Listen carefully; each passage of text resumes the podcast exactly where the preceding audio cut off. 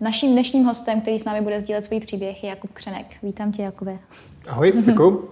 Já bych se tě zeptala, tvoje profese Digital Account Director, co to obnáší? Je to profese, která v podstatě znamená, že u nás v agentuře mám na starost ten digitální tým, což v podstatě sebou nese dvě takové hlavní rozdílné části. Jedna z nich je, že mám zodpovědnost za veškerou práci v digitálním, v online prostředí, kterou jako agentura pro naše klienty odvádíme. To znamená takový jako garant kvality, že to děláme dobře. A druhá část té práce je potom o tom, že mám na starost ten tým, který vlastně tady v agentuře se mnou na tom pracuje a který všechny ty věci už jakoby řeší přímo rukama a hlavou a tak. To znamená, starám se i o ně, aby se rozvíjeli, aby byli spokojení, aby prostě tu svoji práci dělali tak dobře, jak to jde. Co by studenty třeba mohlo zajímat? Jaká je časová dotace, kterou tomu vlastně musíš týdně třeba věnovat této profesi? Já jsem přemýšlel o tom, jak vlastně budu popisovat, jak vypadá ten můj den, protože to je opravdu jako hrozně se to hýbe, hrozně se to proměňuje. Tam ještě je dobré říct, že vlastně v té klientské práci, tak to se ještě dělí na takové jako dvě podoblasti, můžu říct. Jedna z nich je ta práce pro ty klienty, které už teď jako máme. To znamená, už pro ně připravujeme konkrétní kroky, vypracováváme konkrétní zadání toho, co zrovna připravují. Ale potom je tady taky hrozně zajímavá část, která je zaměřená na klienty nové, potenciální. Protože takový klient, když za náma vlastně přijde, tak nás většinou neoslovuje s tím rovnou vás chci, pojďte pro mě pracovat, ale většinou řekne, vybrali jsme si takové 4 agentury, 5 agentur, rádi bychom vás pozvali do výběrového řízení a tady nám přineste ukázku, jak byste to vlastně dělali. To znamená, tady v tomhletom procesu my musíme co nejlíp ukázat to naše přemýšlení, to, co bychom vlastně tomu klientovi chtěli dál doručovat, jakou práci pro něj dělat a potom si držíme palce, jestli to teda dopadne nebo nedopadne. No a toho rozložení v čase. Někdy je to tak, že prostě mám den, kdy se 6-7 hodin opravdu věnuju té klientské práci a v podstatě nemám prostor na nic moc jiného. Ale potom jsou zase jiné dny, které jsou víc o práci s tím týmem, víc o řešení toho, jak tady fungujeme, jak máme nastavené procesy. Nebo jsou to třeba jako, nebo je to čas, který věnujeme vzdělávání. Takže fakt se těžko říká, kolik času dávám všemu. Já si ve finále myslím, že u mě dneska to bude zhruba někde půl na půl, možná mírně budou převažovat ty klientské práce. Klientské práce. A když to vezmeme fakt jako tak, dejme tomu týdně, kolik hodin se tak jako odpracuje, jestli to je taková ta klasická směna 8 hodin denně nebo víc přesahuje, kolik z toho jako musí investovat toho času, téhle profesi, kreativní vlastně odvětví? No všechen čas. Je to hrozně moc o tom, jak konkrétní člověk k tomu přistoupí. Protože samozřejmě máme nějaké standardní podmínky, člověk pracuje těch 7,5-8 hodin denně a potom oficiálně má padla a může si dělat, co chce. Na druhou stranu, ta kreativní část té práce se nedá třeba vždycky jako odřídit, kdy se stane. To znamená, někdy ty věci člověka začnou napadat ráno, ve sprše, večer, ve sprše, při mnoha různých příležitostech. Pak je ideální sebou mít něco, kam si to může zaznamenat, poslat, ten úkol si prostě dát, jako co ho zrovna napadlo a tak. To znamená, ta práce úplně nedá se říct, že by končila v těch 6 odpoledne a jako všechno zavírám a odcházím. A zároveň termíny, deadliny. Občas se prostě stane to, že klient přijde a řekne, zítra něco potřebuji. A naší prací je mu to doručit a mu to dodat, protože nejvyšším cílem je klientova spokojenost a to, že pro něj děláme něco, co mu opravdu pomáhá. A tohle to se prostě stává. To znamená, někdy jako ten večer nebo ta noc jsou pracovní a v téhleté branži to tak je. Takže to prostě musíte odjet, ať se děje cokoliv a odevzdat zakázku včas. To je tak jako všude asi v práci, deadliny prostě se dodržujou, pokud vám o tu práci jde, tak... My se hrozně snažíme mít jako jednu z vysoko postavených takových nějakých jako zásad lidskost. A to je pro nás důležité třeba i ve vztahu s těmi klienty, protože potom se na ně nedíváme jako ta firma nám teď něco poslala, ale víme prostě, že Honza nám to poslal a poslal nám to teď a není to Honzova chyba. Takže i pro Honzu se snažíme udělat to nejlepší, nejenom pro toho jeho zaměstnavatele. To je hezký. Kdybych se vrátila do dětství, věděl jsi už od dětství, že chceš dělat kreativní odvětví jako pracovní, vlastně profesní, nebo jsi tak jako tápal? Já jsem ještě ve chvíli, kdy jsem si podával přihlášky na vysokou školu, tak jsem ještě nevěděl, co vlastně chci dělat. Já jsem skutečně hrozně dlouho nevěděl, co chci dělat, takže pro mě to spíš bylo takové hledání zkoušením. Já jsem si vzpomněl, že někdy v dětství, nejsem schopný to úplně přesně jako identifikovat ten moment, ale zjistil jsem, že tvorba reklamní nebo marketingové komunikace je práce a samozřejmě mi to přišlo jako fascinující a zajímavé a stvořil jsem tenkrát reklamu, která byla na pivo Radegast, protože jsem z Valašska, tam žil samozřejmě pustevny Radhošť, takže Radegast mi byl blízko a v té reklamě, jak jsem ji vymyslel, tak byl ten pohanský bůh, který v ruce místo té holubice drží jako tu lahev toho piva. A bylo to hrozně nesmyslné, podle mě mi muselo být třeba jako kolem 10-11 let, ale to byl můj první nesmělý pokus, který samozřejmě jako nikam nedošel, ale na to jsem si tak jako vzpomněl. No a je pravda, že i dneska pro jeden, teda jiný pivovar, ale mám možnost pracovat.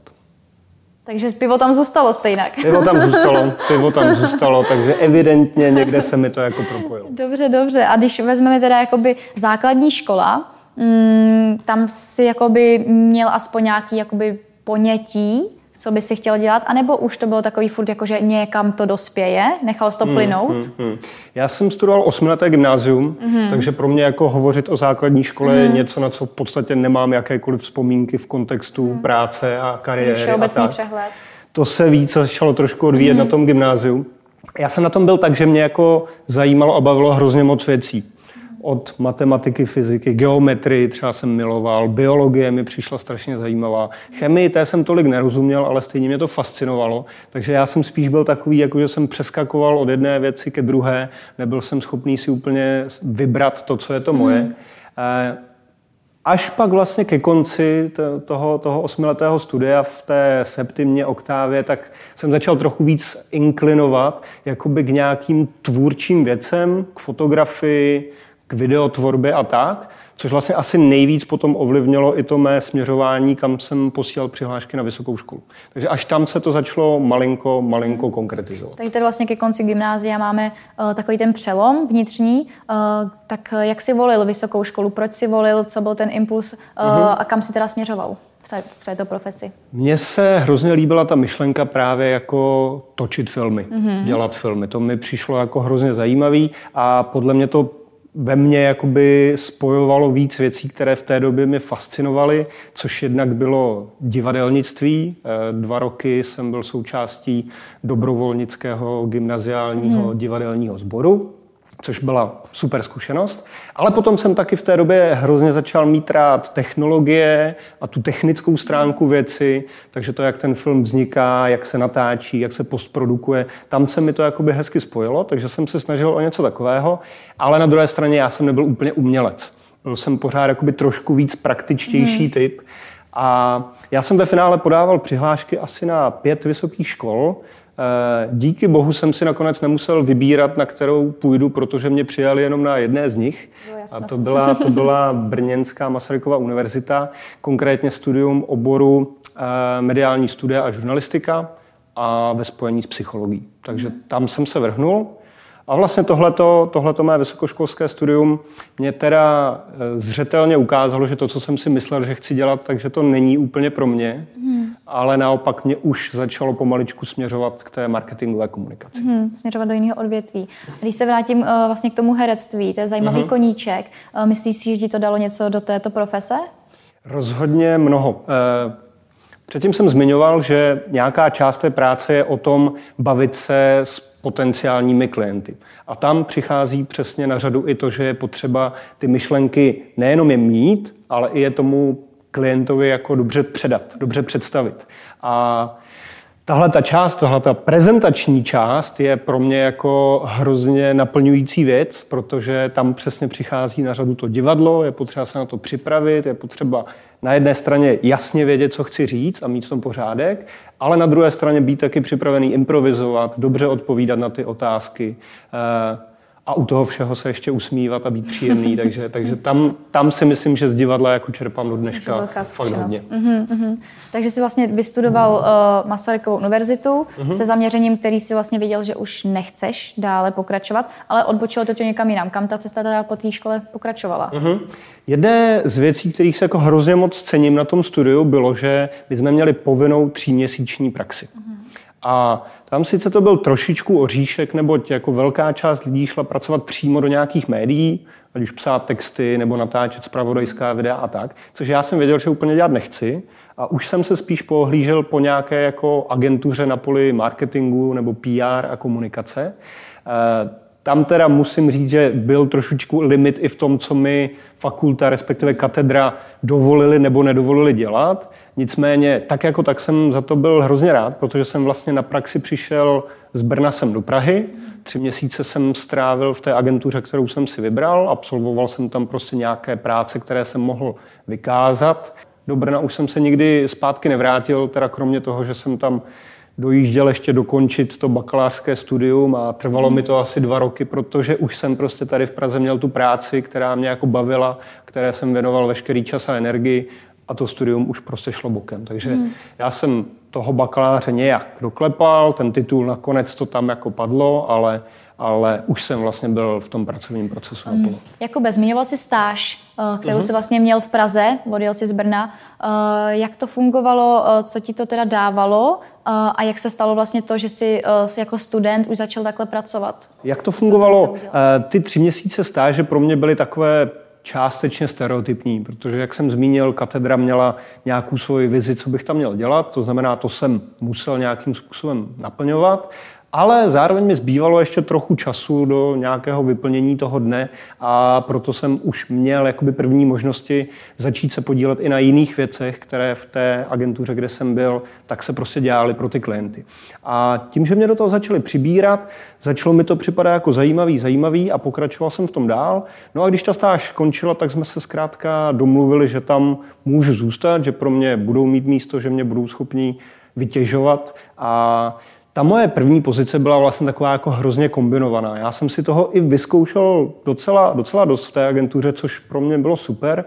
Částečně jsem si vyzkoušel třeba projektové řízení některých malých projektů, kde jsem už musel jakoby komunikovat i s těmi klienty, komunikovat třeba s programátory, s vývojáři, komunikovat s tím onlineovým a kreativním týmem, tak, aby to celé fungovalo dohromady. Ale sám jsem taky hodně věcí jako dělal, ať už přímo copywriting, psal jsem texty, spravoval jsem některé ty sociální sítě, staral jsem se z grafiky o to, aby vznikaly zajímavé vizuály právě třeba pro použití na tom Facebooku. No a z téhleté první agentury a mé první práce, tak já jsem na chvilku odešel do Vodafonu. Vodafone byl tenkrát náš klient a nějak si mě všimnul a líbilo se mu, jak píšu texty. To znamená, přešel jsem k nim a vlastně měl jsem na starost, zjednodušeně řečeno, všechny texty na webu Vodafonu. To bylo hrozně zajímavý a tam jsem strávil x měsíců právě touhletou prací a to vlastně skončilo, když jsem dostal nabídku z jiné agentury, která byla přímo už zaměřená na sociální sítě. A v téhleté agentuře jsem se zase setkal s trošku jiným typem práce, protože už to nebylo jenom o tom, jako napsat ty příspěvky a tak, ale víc jsem taky zaplul do téma reklamy, víc jsem zaplul i do téma nějakého vývoje, třeba aplikací a podobně, takže mi to dalo trošku víc té technické stránky. No a tady po téhleté social media agentuře tak už přišel na řadu Edison, můj stávající zaměstnavatel, kde jsem dneska 5. rokem a tady zajímavé je asi hlavně to, že já, když jsem sem přišel, tak já jsem tady na tu svoji práci byl jako sám. Tam tenkrát ze strany agentury bylo to rozhodnutí, že prostě chtějí člověka, který už ty zkušenosti má, nechtěli úplně nikoho, kdo to bude jako řešit čerstvě po škole. To znamená, byl jsem asi dobrá volba, doufám. Ale to, co se nám postupně stalo, je, že ta digitální komunikace, všechny ty onlineové aktivity začaly víc a víc nabírat na důležitosti. My jsme dostávali víc a víc téhleté práce a vlastně i postupně bylo potřeba, abych to nedělal už jenom sám, ale aby vznikl i nějaký další tým. Takže si vlastně se tak jako probojoval různýma pracema, dá se říct, protože si hodně měnil už od té stáže, si měnil spoustu zaměstnání.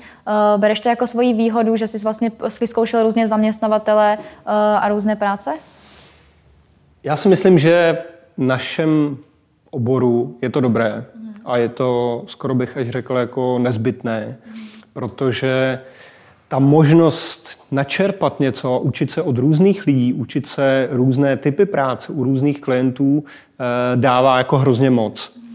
Samozřejmě jsou i lidé, kteří na jednom místě stráví 10, 20 let a já třeba sám už jsem dneska v Edisonu vlastně načínám 6. rok, takže taky je to docela dlouho, ale zároveň já si myslím, že tady teď budu schopný jako ještě pár dalších let zůstat, protože to pořád funguje skvěle. Na druhou stranu mladým lidem, kteří začínají s kariérou, bych tohleto určitě jakoby doporučil vyzkoušet ty věci. Na druhou stranu si myslím, že je dobré dát tomu i trošku nějakého čekání, řekněme, trošku trpělivosti a neměnit ty zaměstnavatele po 3-4 měsících, ale zůstat tam třeba aspoň ten rok a půl, vzít si z toho maximum, co jde, a potom se třeba posunout. A když se zeptám na tvoje pracovní zkušenosti už během studia, včetně té stáže, teda, kterou už jsme zmiňovali, měl jsi nějaké jiné příležitosti? Já jsem třeba hlídal parkoviště. Tam to bylo taky o komunikaci. Třeba strašně zajímavý občas ty lidi, co tam zaparkovali a já jsem jim tam musel říct, že dneska to není zdarma, že dneska tady musí platit, tak už jsme najednou spolu jako jednali o tom. Já jsem jednat nechtěl, já jsem měl za úkol vybrat těch 20 nebo 50 korun nebo kolik to bylo, ale oni je zase jednak chtěli, takže nějaké první cvičení ve vyjednávání to rozhodně bylo. Pracoval jsem měsíc v call centru mě naučilo, že otázka nikdy nesmí začínat negativem, to znamená, nikdy se nebudu ptát, nechtěl byste, vždycky se budu ptát, chtěl byste, protože už to směřuje tu konverzaci někam jinam, to znamená zase ta mezilidská komunikace. A se propojuje vlastně ta psychologie i z toho studia. Ale díl než měsíc jsem to teda nevydržel, to na mě bylo až příliš prodejní. No a potom jsem měl jednu brigádu, kterou do dneška jako velmi, velmi obdivuju za to, co všechno mi dala.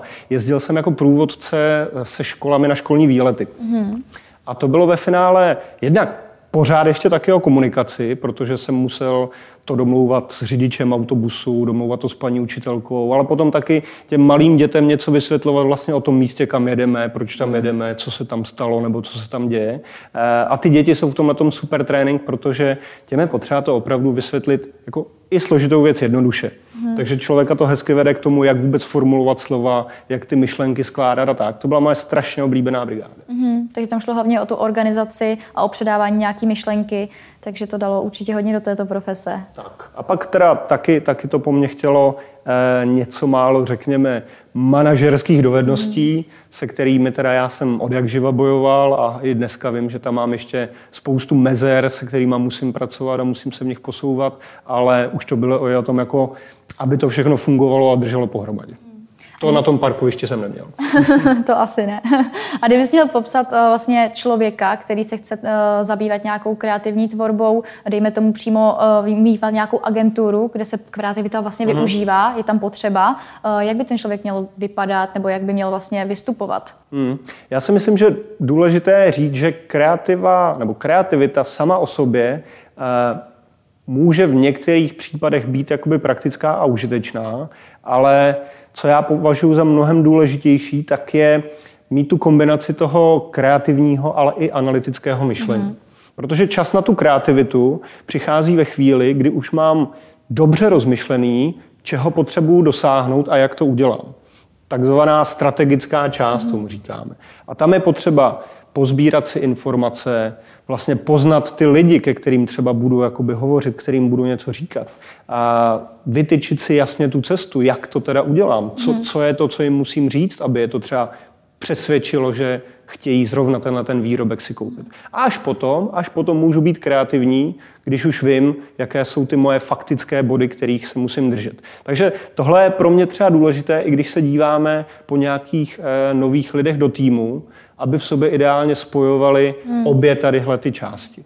No a co ve finále za mě je třeba ještě takový bod někde mimo tady tohle, tak je ta chuť a touha. Nemyslím si, že to je práce dobrá pro člověka, který typicky třeba chce pracovat od do.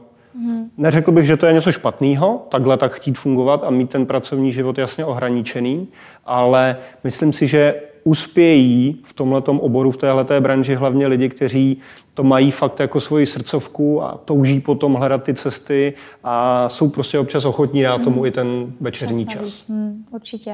A když se ještě vrátíme vlastně k tomu impulzům v životě, co byly takový ty hlavní zlomy, jestli si vzpomínáš na nějaké hlavní zlomy, nebo takový ty špatné zkušenosti, které tě ovlivnily na tvé cestě? Špatné zkušenosti? Já nevím, jestli mě vlastně ovlivnily nějaké špatné zkušenosti. Já jsem takový člověk, že se víc snažím dívat na ty jako dobré věci, takže myslím si, že mě osobně vedly spíš jakoby dobré věci a s jejich pomocí jsem nacházel to, jak se dají ještě vylepšovat, že by mě vyloženě něco jako negativně směřovalo. Možná částečně se dá říct, že negativní zkušenost pro mě byly některé konkrétní kurzy na vysoké škole, někteří konkrétní vyučující, od kterých zkrátka jsem nebyl schopnej si vzít to, co mi jako chtěli předávat, což určitě byla i částečně jakoby moje chyba, že jsem jako toho nečerpal dost z toho, co jsem mohl, ale jinak si myslím, že těch negativ v tomhletom mém rozvoji jakoby nebylo tolik, který by pro mě byly jako tak důležitý, že bych si je pamatoval. A když přejdeme k těm pozitivům, byly nějaký momenty, které tě hodně zásadně ovlivnily? Pro mě to byly častokrát lidi. Ani ne tak jakoby nějaké situace, ale spíš lidi, kteří mi pomohli něco nového se dozvědět, pomohli mi dívat se třeba na některá témata jinak, pomohli mi rozšířit si obzory. Ale je pravda, že potom ty definující pozitivní momenty byly jako úspěchy. Já jsem třeba jednou měl možnost pracovat na kampani pro Czech Tourism, který hledal nějaké heslo pro to, jak vůbec propagovat Českou republiku pro turisty v zahraničí. A já jsem tenkrát měl za úkol jako nad těmi hesly se zamyslet a něco jsem tvořil.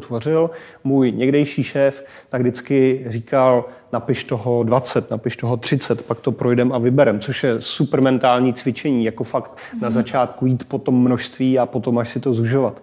No každopádně zužovali jsme, až jsme teda něco vybrali a nabídl se tomu klientovi, ten klient řekl, jo, to se mi líbí a tenhle ten slogan, tahle textace, kterou já jsem tenkrát vymyslel, tak se najednou začala objevovat jako všude možně po světě a to bylo jako najednou, já tenkrát ještě jako velké mládě jsem objevil, že ta moje práce se může někam jako opravdu posunout a může oslovovat lidi. Takže tohle je třeba jedna z těch pozitivních věcí, které mě dávají jako hrozně moc, když ta práce potom je vidět a funguje.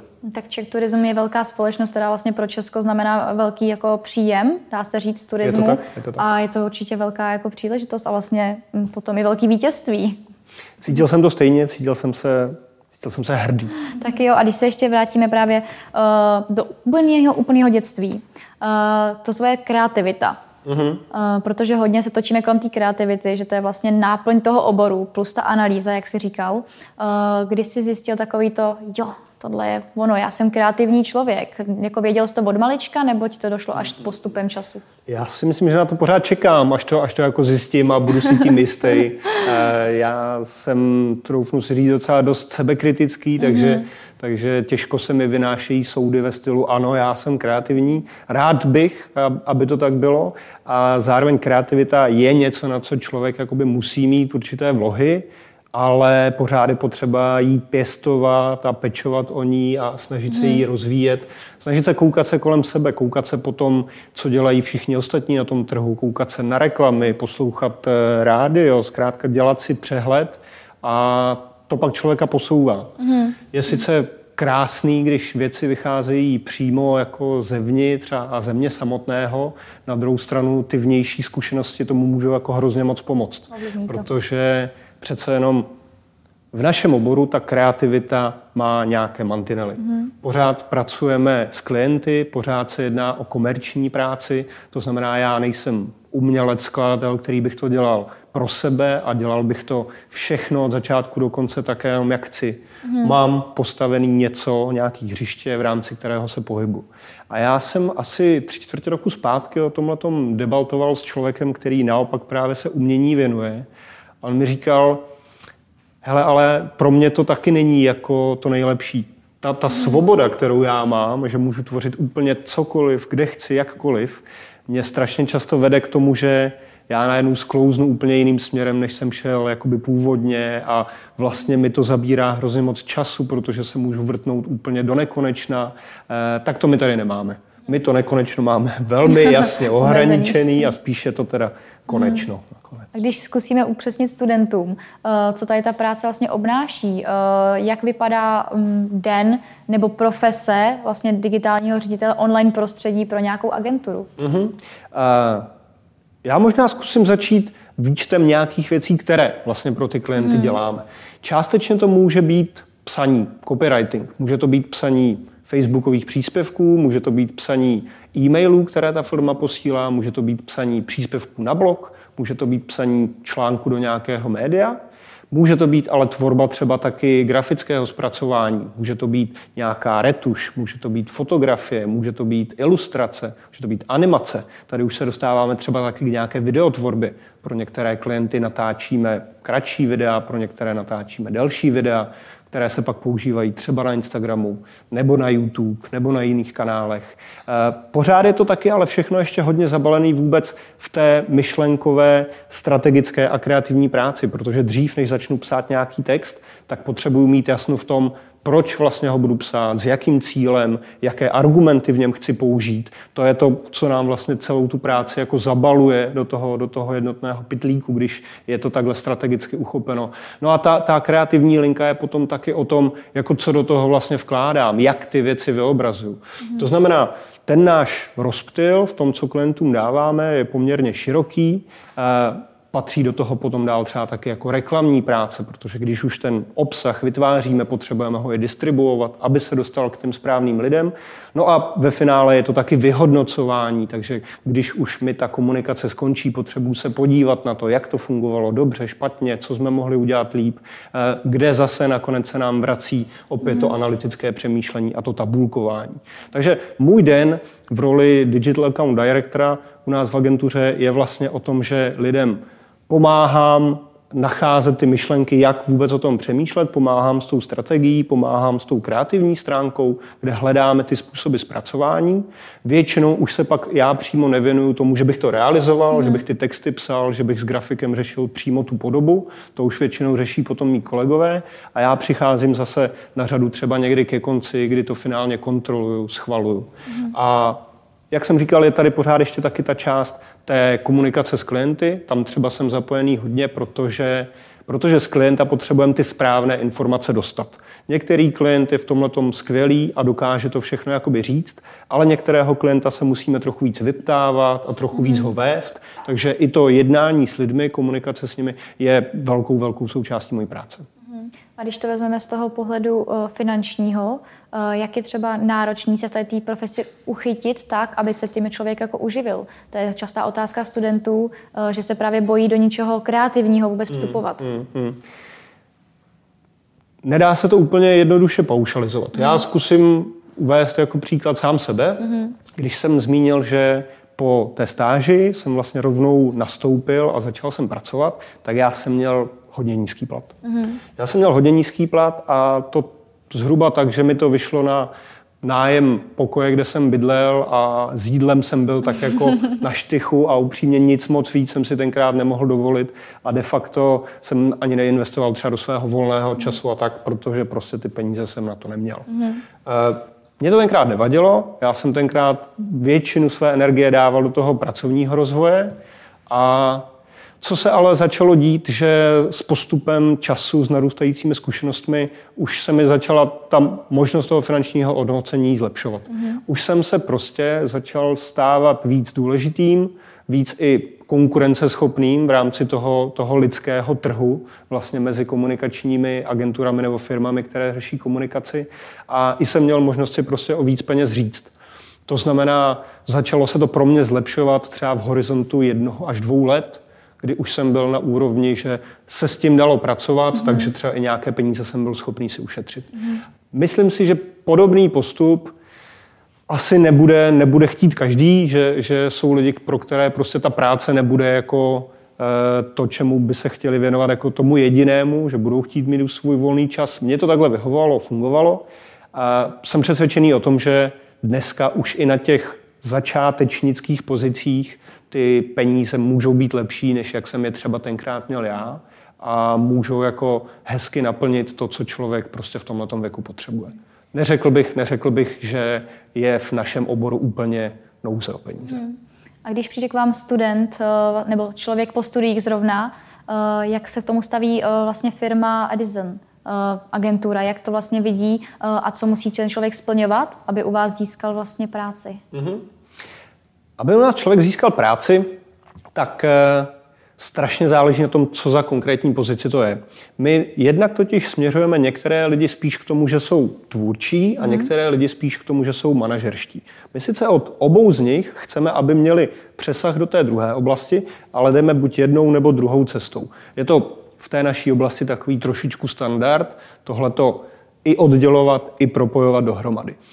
Každopádně to, co si myslím, že je taková jako zajímavá věc, kterou my děláme, tak jednak od každého člověka chceme vypracovat nějaké zkušební zadání. Mm-hmm. Tohleto nikdy nepřeskakujeme a vždycky nám ten člověk dopředu musí ukazovat, jak přemýšlí o věcech. To je pro nás to nejdůležitější, co z toho chceme zjistit, jak přemýšlí. A většinou mu dáváme nějaké konkrétní příklady, třeba 2, 3 reálné klienty, které máme a říkáme, tady se zamysli nad tím, navrhni, jak bys tohleto udělal a tak podobně. Nejsme v tomhletom úplně jako jednodušší, respektive nejsme úplně málo nároční, tak? A vypracování takového zadání potom může klidně zabrat 4-5 hodin práce, protože chceme prostě, aby ten člověk jednak o tom měl skutečně zájem a druhak byl ochotný tomu ten čas dát a potom se teda koukáme na to, jak to udělal.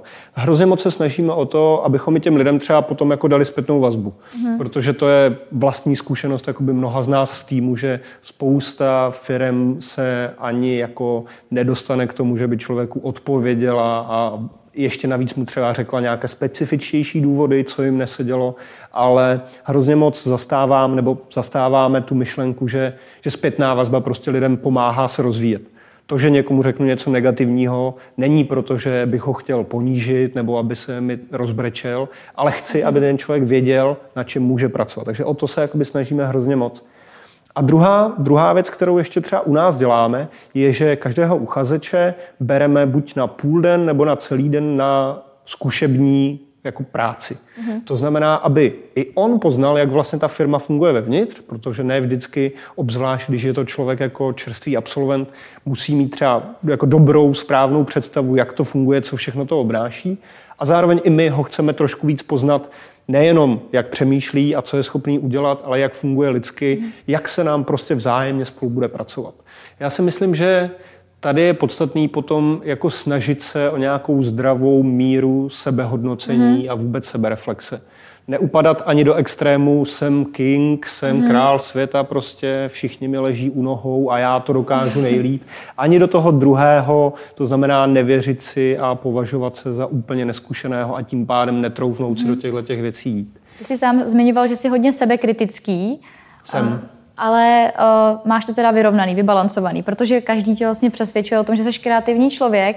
Hodněkrát tady zaznělo, že jsi vlastně kreativec, ale sám si zmiňoval, že no, já bych to ještě tak jako neposuzoval, ale... Já jsem perfekcionista, který se snaží se sebou pracovat. Říká se, určitě to funguje i v jiných odvětvích, ale já to třeba připomínám hrozně často, Paretovo pravidlo.